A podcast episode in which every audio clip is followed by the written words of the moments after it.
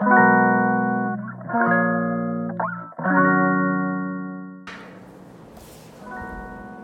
い、こんにちは。クリエイターの佐藤俊です。今日もよろしくお願いします。はい、えー、今日のテーマは、えー、捨てると入る関連性です。えー、っとですね、断捨離とかしますかね、皆さん。まあ、僕、定期的に結構断捨離をするんですね。まあ、洋服とかもそうだし、えー、事業とかもそうですね。もうそうなんですけど、あの、まあ、事業の話で言えば、えー、もともとうちの会社ってそのデザイン制作とかそのウェブサイトとかのデザイン制作とかアプリの設計とかですね、えー、といろいろ、うんまあ、受託制作で主な売り上げを上げてた感じなんですよね。でまあクライアントさんってほとんど東京の企業が多くて僕まあ長野に住んでるんですけど、えーと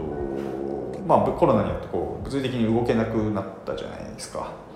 で、まあ、仕事自体は別にオンラインでできればできるんですけど、えーとまあ、自宅制作みたいなのは、えーとまあ、コロナによってもう全部基本やめようと思って、えー、やめました、うん。まあ、当然売り上げの主軸だったので、まあ、それを捨てることってめちゃくちゃ怖いですし、まあ、今も怖いんですよ。もう赤字ですし当然。で今新しい事業を作ってるんですけどえー、っと まあ捨てれば入ってくるよねっていう話なんですが、えーとまあ、辞めるって決断するとやっぱそこに割いてた時間とか思考みたいなのがえーとまあ、軽くなってくるので新しいこと考えやすくなるんですよね。でこうやってラジオ始めたのもその時間があるから始めてるっていうのもあって、えーとまあ、こうやって発信することによってまた新しいオファーがあったりとかもしてます。で、まあ、これはまあ経験則なんですけど、まあ、怖いと思っても一回手放してみるとどんどんアップデートされて良くなっていくっていう経験則があって、まあ、今回ももう怖いけど大丈夫だなとは思っています。まあ、おそらく、まあ、人にも企業にも、えー、と見えないキャパシティみたいなのがあって、まあ、最大の弦の容量みたいなのがあって、えーとまあ、実多分思考考えが毎回そこのキャップより上にはいかないから新しいこととか今まで多分できなかったんだと思います。でこれ捨てることによってやっぱ身軽になるので、えー、と本当は何が良かったんだっけとか考えれるようになると思うんですよね。あとは、まあ、家のなんか掃除とかもするでそこでなんかいろんな使ってないものとか捨てたりとかすると思うんですけど、えーとまあ、捨てれば、えーと、当然、ね、クローゼットも空いてくるからまた新しいの買おうみたいな感じでは、えーとまあ、物って減っていかないんですけど、まあ、物を捨てていくとこう心が豊かになっていくような気はしています。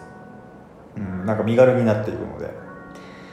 そうですね。で、まあ、心が身軽っていうか、まあ、思考のノイズみたいなのも、えー、要はかん頭の中も多分ザーってこう砂嵐みたいになってるところがあると思うんですけど、まあ、それを、うん、僕はまあサウナとかで綺麗にするんですけど、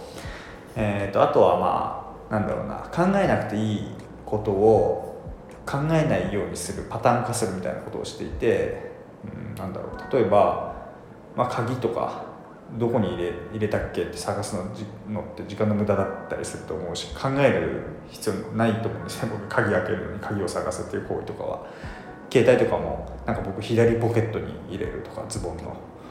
えー、鍵はなんか右に入れるとか決めてるからここになかったらもうないってもう分かるんですよね。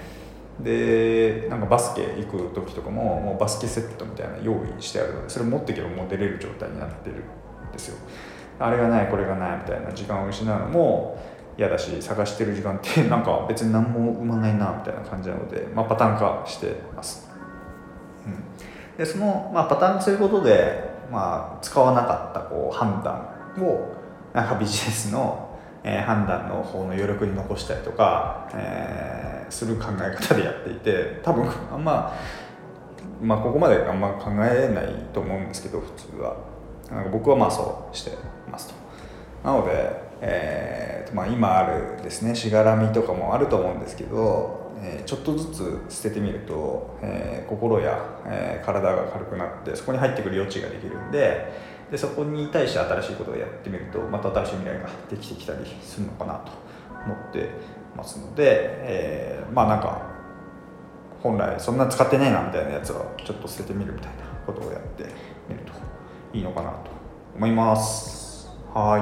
い。バイバイ。